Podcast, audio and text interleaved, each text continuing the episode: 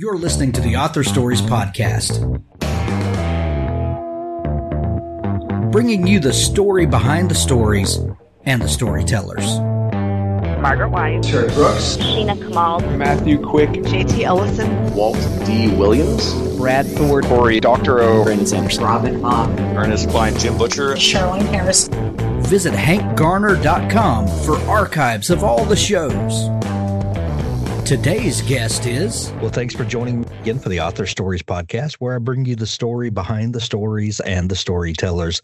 Today, I am super excited to have Tara Moss on the show with me today. She has a phenomenal new book that's out uh, finally in the States. It's called The War Widow, and uh, we are super excited to uh, to bring this book to you today. This is a must have going into the new year. You know, we're only a couple of days away from finally breaking through to 2021 and and all the hopes and dreams that I think we all have stacked on on a new year. It feels like New Year is uh, it has more weight to it this year. Like there's a lot of hoping and praying about uh, what 2021 will bring. And you need to have this book with you as you cross over into 2021. The War Widow. Thank you for joining me today, Tara. Oh, my absolute pleasure. Thank you, Hank. And yes, bring on 2021, I say. We're just about there. but hanging on tooth and nail. I know, I know. Well, Tara, we begin each show with the same question. And before we can get into all the great conversation I know we're going to have, we have to broach this question. And that question is What is your first memory of wanting to be a writer or storyteller? That's a great question. Um, for me, it's a pretty vivid memory. It was actually Stephen King who made me want to write. Uh, I was a 10 years old. I know this because I um, had loose leaf binders where I would write Stephen King style novelettes for my classmates in high school and elementary school. Actually, would have been elementary school back then. Um, and I was at Torquay Elementary, 10 years old, and writing Stephen King style uh, little novelettes. And they were choose your own adventure style. So my friends would pick what would happen next. You know, if the the demon car would come after them, or if the you know creature in the closet would come out, or whatever it was, come out from under the bed or from the from the crypt. And um, that was my very first, very vivid memory of uh, wanting to be a storyteller. And Stephen King, for me at that time, you know, it was the 80s and there were uh, a lot of his most sort of classic books coming out at that time and movies coming out as well. So there was a lot of presence there um, to do with his work. And because I was 10, I wasn't allowed to read it. So that just made it all the more appealing. So I found ways. And um, that is, that, that's the beginning for me. It was a mixture of excitement and taboo of reading something I wasn't supposed to be reading yet, and um, scaring my friends and kind of exploring these ideas. Ten years old. That that is a a, a fascinating age uh, to be exploring Stephen King novels. And you know, I I ask people all the time what it is about these types of books, whether whether we write these sorts of stories or uh, we're just lovers of these sorts of stories. Um, but horror writers are, are some of the nicest, kindest people that you could possibly meet. And I, I think it's hilarious that you know that that they write these sorts of stories uh, that creep us all out, and they're just sweet, gentle people for the most part. Um, a, as a youngster, was it just the the the shock and taboo of it, or um, was there something uh, calling to you in these types of stories?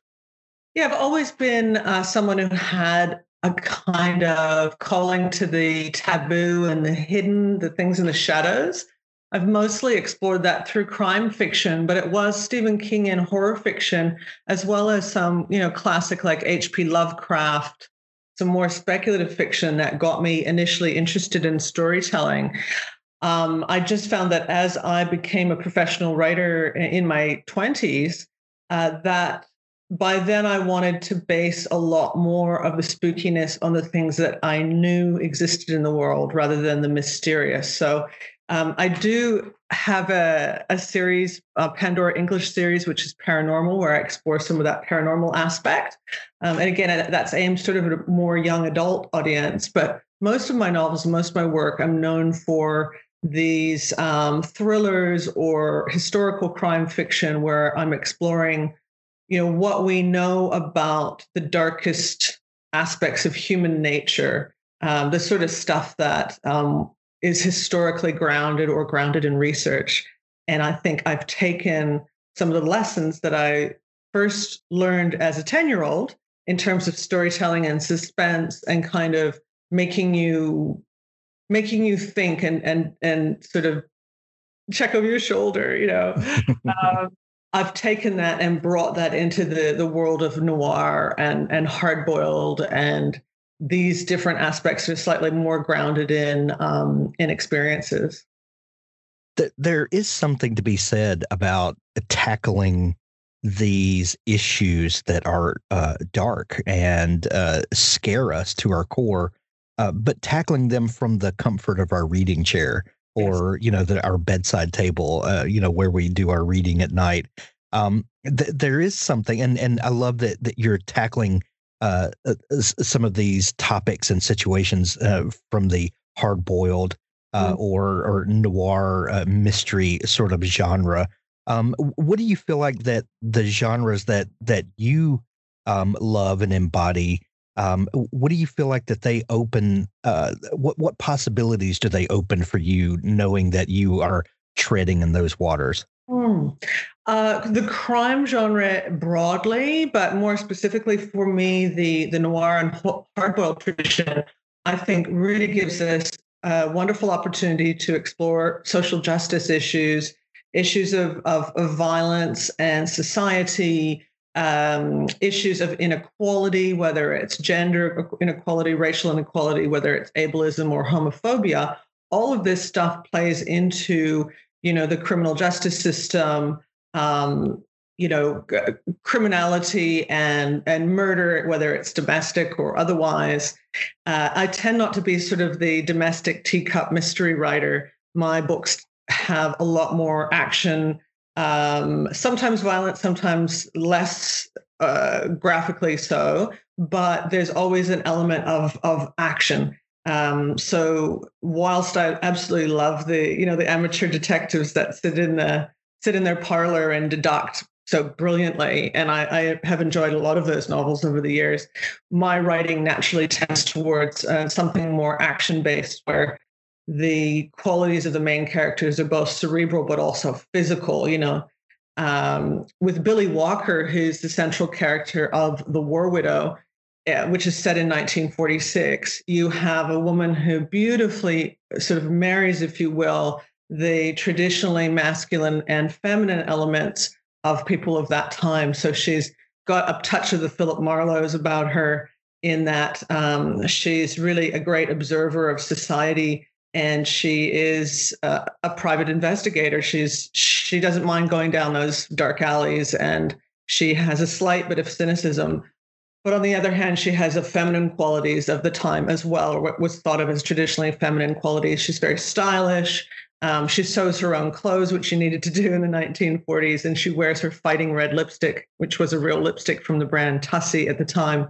And so she's this wonderful kind of mixture of qualities that give her authenticity to the 1940s and the resilient women of that time. Also, make sure you know she's still getting her hands dirty and she's still getting her stockings torn, and uh, which she gets very cross about because they were very expensive at the time. Um, but it it does it grounds her in the 1940s, but it also means that she's you know pretty adept dealing with thugs in a back alley, and that's the type of uh, scene and type of novel that I like to write. Tara, I have to ask you. Um, in reading your your bio, um, I know that you have dual Canadian and Australian um, citizenship, and you have a fantastic and fascinating accent, um, where it it sort of dips in and out of these uh, interesting mixes. Uh, tell me a little bit of, about your background, if you will, and love to. I love how a sense of place um, mm. sinks in and, and kind of soaks into uh, our, our writing, whether it be the characters or the settings or or what have you. But how do you feel like your personal background affects the way you write and the kinds of stories that you tell? Excellent question. Um, in the War Widow, I think that Sydney, Australia, is is sort of one of the characters. In fact, uh, 99% of the locations described in the book are real, authentic locations that existed at the time and can be visited now, even if they're um, derelict and unsafe to walk through. They technically exist still today. So I, I have a an aspiration to do a Billie Walker walking tour of Sydney one day. Um, but in terms of my own personal background, I've dedicated this book to my Oma and Opa uh, because I grew up on their stories of World War II. They um, were born in Holland, where my mother was born as well. And of course, when the Nazis occupied that region, uh, they took a lot of people away. But for them, they took uh, my Opa because he was considered an able bodied man who could you know, contribute to the German war machine. So he was put into slave labor at a munitions factory in Berlin. And my Oma used to bravely cycle to visit him. She had two young children with him at the time, including my mom. And she would cycle across Holland to Berlin, smuggling flour and sugar in the hollows of her bicycle to give him these ingredients to bribe the foreman uh, with bread because he was a baker by trade. So he'd bake. Can you imagine baking bread in these munitions ovens in this Nazi munitions factory. And, uh, and he used that to get a day pass and escape the Nazis. And as soon as they were able to, once they were reunited, as soon as they were able to, they wanted to immigrate and they came to Canada. And as the story goes, uh, the boat left one day for Canada and the next morning was leaving for Australia and they were going to get on either and the one just left before the other. So they ended up in canada and, and hence i was born here. So those those types of um, stories of our ancestors and those who came before us are fascinating to me. And i wanted i guess to embody that resilience of ordinary people in the in the war widow the people who you know weren't necessarily generals and at the the in the corridors of power when all of this was taking place but people who were resilient in dealing with it in their own ways. And um, yeah, it means that I've kind of got I've got a hand in a, a kind of an international feeling of, of exactly where I belong. Canadian born, I've lived in Australia quite a bit. I set this book in Australia. Um, both places are home in a way. Um, but then so is the US, so is Spain. You know, I've I've been fortunate to travel quite a bit and to write about a lot of these people, these places in my books. I love it. Um, I, I want to get back to um, idea of historical fiction and, and where the new book takes place. But for just a minute, um, in, in looking over your uh, your back catalog, um, tell me about the Pandora English uh, oh, series. That um, in, in looking at your books, these really jump out. Um, what was the idea behind these stories, and and what were you uh, trying to do here? Well, with um, with all of my books, they're really part of what is now a 21 year project of centering women and girls' stories and experiences in fiction and nonfiction. Um, the War Widow is my 13th book. The Cobra Queen also came out this year. Uh, the Cobra Queen is my fourth Pandora English book. Um, so it's part of uh, a series that's, as I mentioned, paranormal. It's set in an alternate New York in a suburb called Spectre, uh, which is on Manhattan Island and can't be found on maps.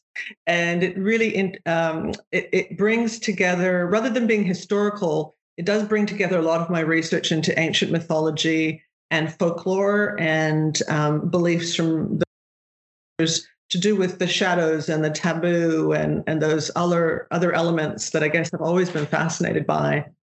Uh, and it's wrapped together really with this wonderful young female protagonist who is, you know, um, everyone you'd want to be if she is the chosen one. She's um, she's very forthright and and wonderful and surrounded by an eclectic cast of uh, go- goodies and baddies and everything in between. But it's a wonderful way. The Cobra Queen's a wonderful way of exploring, particularly um, Egyptian um, ancient mythology. And uh, yes, you see, there's a lot of gods and goddesses in that series, particularly with emphasis on the goddesses. I have to say, the ones we don't hear as much about. you just never know where those Stephen King influences will will rear their heads, do you? Indeed, indeed. And again, it's um very research dedicated. I I just any any excuse to research is, is yeah. kind of where, you know, I can't help myself. I go down the rabbit hole of research all the time. And with the War Widow, I'm using that very directly. I'm I'm being very careful about like even the colors of the tiles on the floor of the building on that street at that time, you know, really very specific details. I remember spending a couple of days trying to confirm whether Billie Walker could have a second telephone in her flat or apartment in Sydney at that time, because that was rare, or whether the the towel racks could be heated. You know, it's these little details, nothing. But I had to actually check: could she have a pink telephone? You know, were they even available at the time? You know, that that sort of thing that you might make assumptions about from watching Hollywood films. But I I don't want to get my research from film and what's already been made before. I want to go right to the source.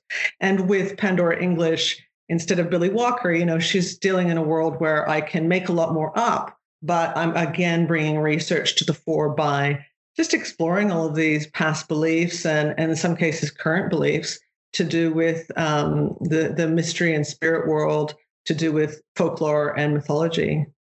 Love it. I love the the melding of uh, uh, of past beliefs and and bringing them into the modern era and and letting uh, seeing what'll happen. I, I, I love that so much. Um, with your new book, The War Widow, um, that we've talked a lot over the last few years about historical fiction and this time period of World War II in specific. And there's been lots and lots of great books that have come out um, o- over the last few years dealing with the World War II era. And um, a, a, lot of discussion about why it is we as a reading population are uh, fascinated with these types of stories set in this time. And uh, you know, there's a lot to be said about you know the the the farther we get away from an historical event, the the more we lose of that historical event, and the, the more of the individual characters that we lose uh, because there there's just yeah, the further you get away from something, the more it gets reduced to to just bullet points because you just we, we can't just go into all of the details about everything that ever happened. So it's just a natural thing to happen. And and I personally think that's one reason that we love fiction around this time because we don't want to lose these stories. We don't want to lose the heroes and heroines that that did such fascinating and you know uh, world changing things. Um, so first off, um, the War Widow takes place just after the war. Um, why did you choose to set this just after the war? And was there a particular um, sort of feeling that you were uh, looking for this this post war? Um, it, it's a different world after World War II. Was there was there a specific reason for setting this just after the war? Yes, there, there was. I, I, really wanted to focus on the long shadow of war, to focus on the fact that when war is finished, when victory is declared, it's it's actually not over. Um, and and that's in fact one of the the lines from this book is that you know the, the war may be over, but her battle continues. Her battle's just begun, and that was true for so many ordinary people. Their lives have been utterly changed um, you know, their physical bodies may have been changed through injury, their minds were changed. A lot of people had shell shock or PTSD, um, you know, financially and in terms of being able to access material goods. People's lives were completely changed. Um, so, yeah, there was victory, and that meant one particular impending kind of uh, a sense of destruction was was relieved a little bit, but there was still this massive aftermath, and I believe that aftermath is intergenerational. It, it continues, um, you know, generation after generation. There's still an impact. Uh, one of the storylines in this book has to do with a Jewish German family, and also has to do with what's you know commonly called Nazi loot or war loot.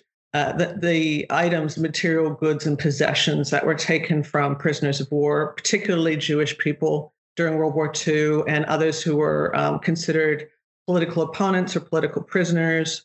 Um, and you know that that change of circumstances for those people, like many of them never got those things back. They lost a huge number of family members, but they also lost you know, their homes, their sense of place, their ability to live where their ancestors had lived, their connection uh, to their cultures, all of these things were um, altered in ways that couldn't be just fixed or just didn't disappear overnight. And I wanted to really, I guess, look at that and look at the impacts on ordinary people, everyday people, and look at the resilience of those people. You know, it, it's dedicated to my Oma Opa, but it's not about, you know, her journey on the bicycle with the with smuggled ingredients. It's about kind of what people like them did once you know once the the dust had settled and they were in a new country with a new you know a new outlook.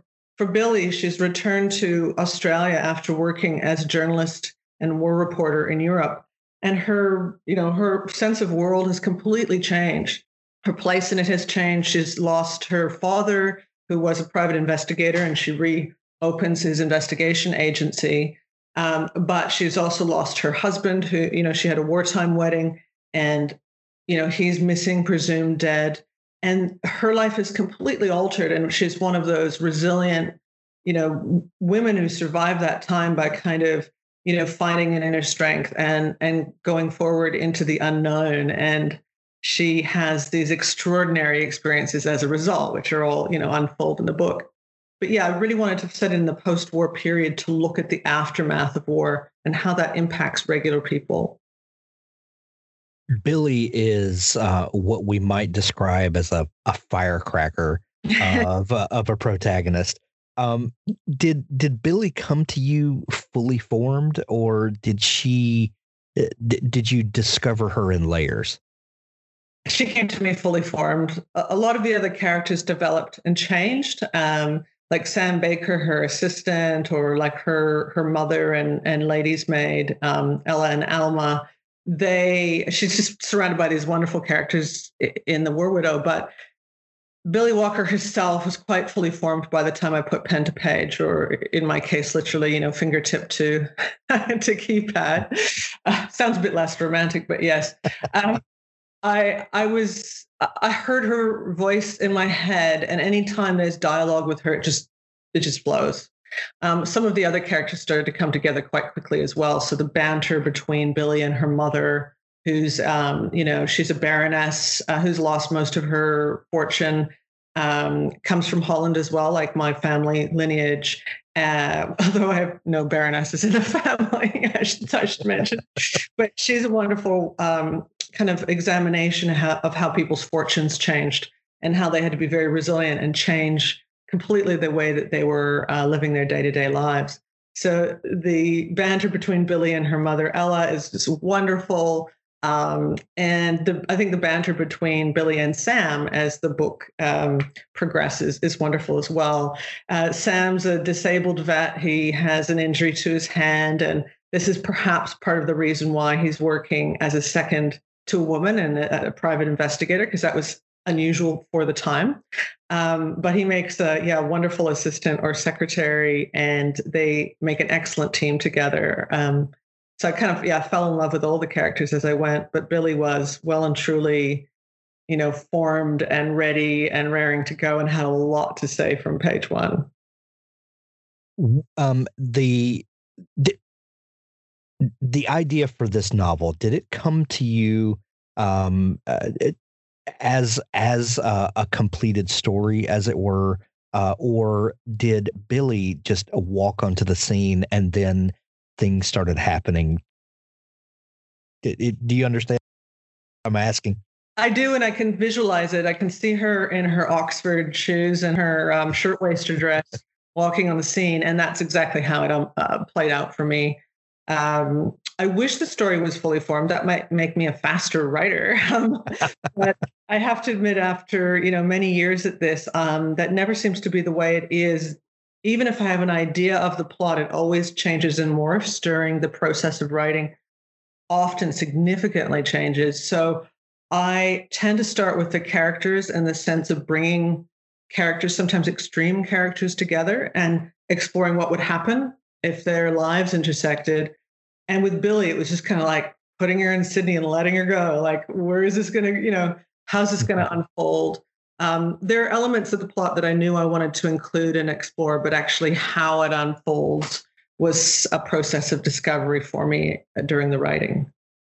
Of that, um, you mentioned earlier your love of of research and getting to the primary sources. You know, could Billie have a pink telephone? Could she have more than one telephone in in her flat? And and things like that. That you obviously were researching uh, during the writing of the book when you would come to something. Um, mm-hmm. But how much research goes into the pre-writing, or um, how immersed do you need to put yourself into the situation before you can actually start drafting? I tend to throw myself in pretty deep, I'll be honest, Hank. um, I wear a lot of 1940s clothes. I sewed some of the outfits Billie wears. I had a material connection with her world and experiences.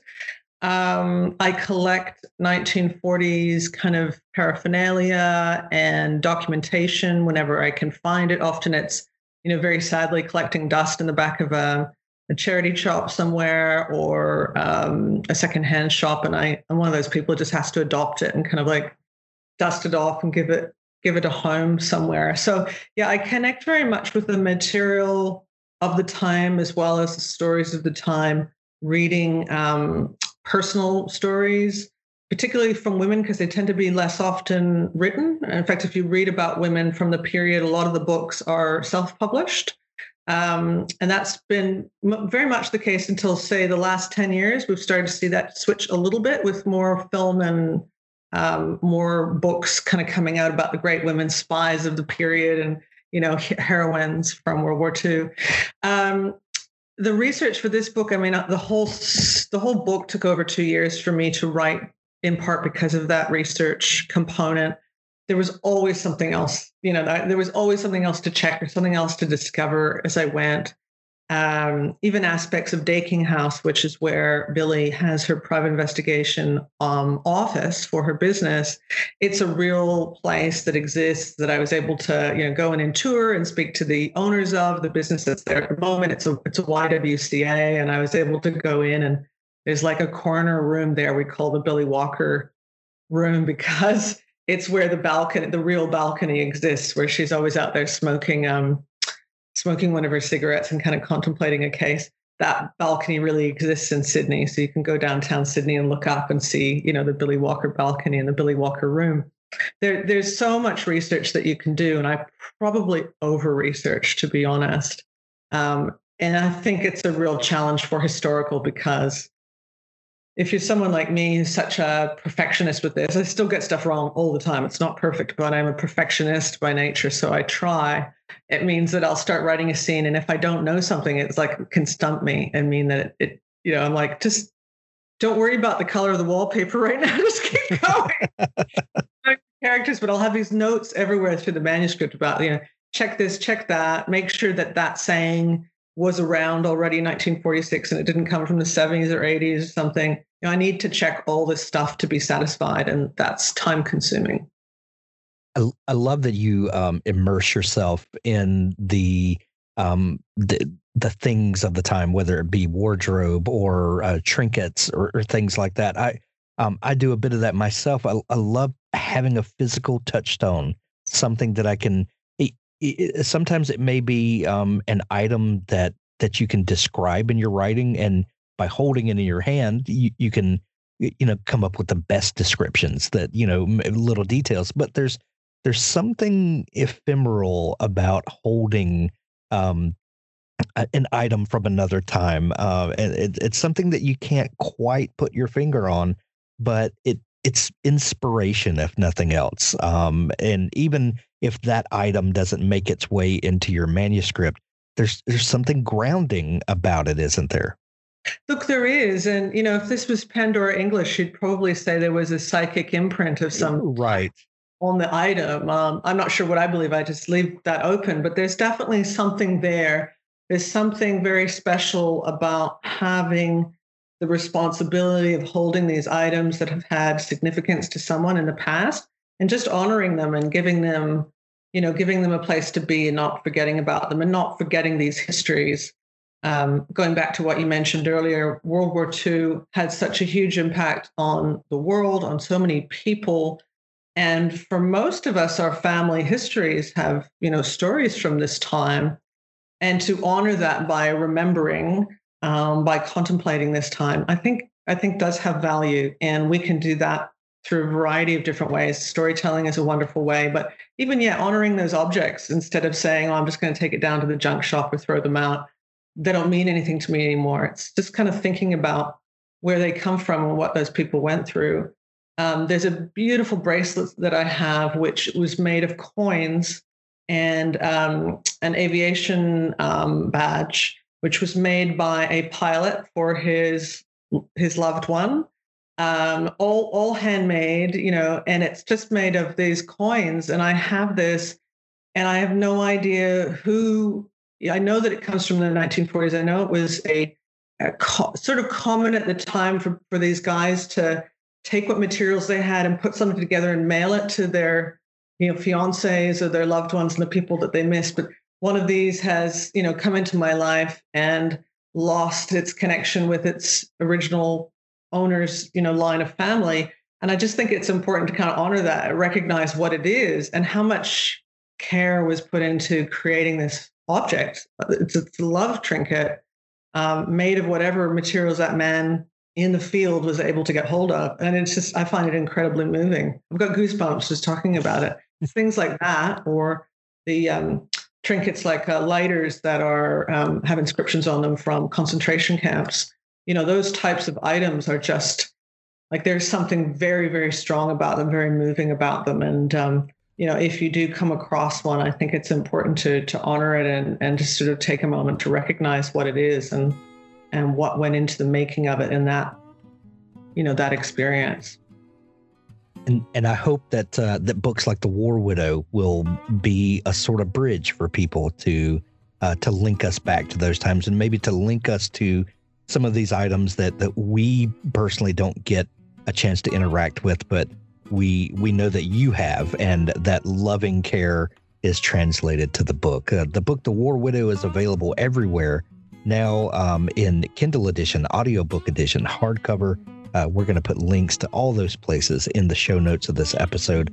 Uh, Tara, this has been so much fun uh, chatting. Uh, where can people find you online if they want to dig into all the amazing stuff that you do? Oh, thank you, Hank. Yes, please look me up and, and drop me a line. Um, I'm at taramoss.com, as that's my website. And I'm also on Instagram, Tara Moss Author, and on Twitter at Tara underscore Moss. I couldn't get Tara Moss, just this one word. Someone else. Someone else gets a lot of my mail on Twitter, but yeah, you'll find me online and I'd love to hear from you. I'd love to hear your thoughts on the book, or even if you want to share with me any of the family stories and histories that, that you have from this period. I would love to hear them. Excellent. We'll put links to all those places in the show notes to make it easy for people to find you. Uh, Tara, this has been so much fun chatting. Thank you so much for taking time to come on the show. Thanks, it's an honor, Hank. Take care. A hitman with a conscience. Ian Bragg is paid to kill people. Only bad people and not many, but for a great deal of money. Case the target. Make the hit. Move on until he meets the woman with sparkling green eyes who changes everything. A few pre readers had this to say about Ian Bragg. Mark Dawson, million selling thriller author, says a rip roaring ride from start to breathless finish. Craig Martell hit a home run with The Operator.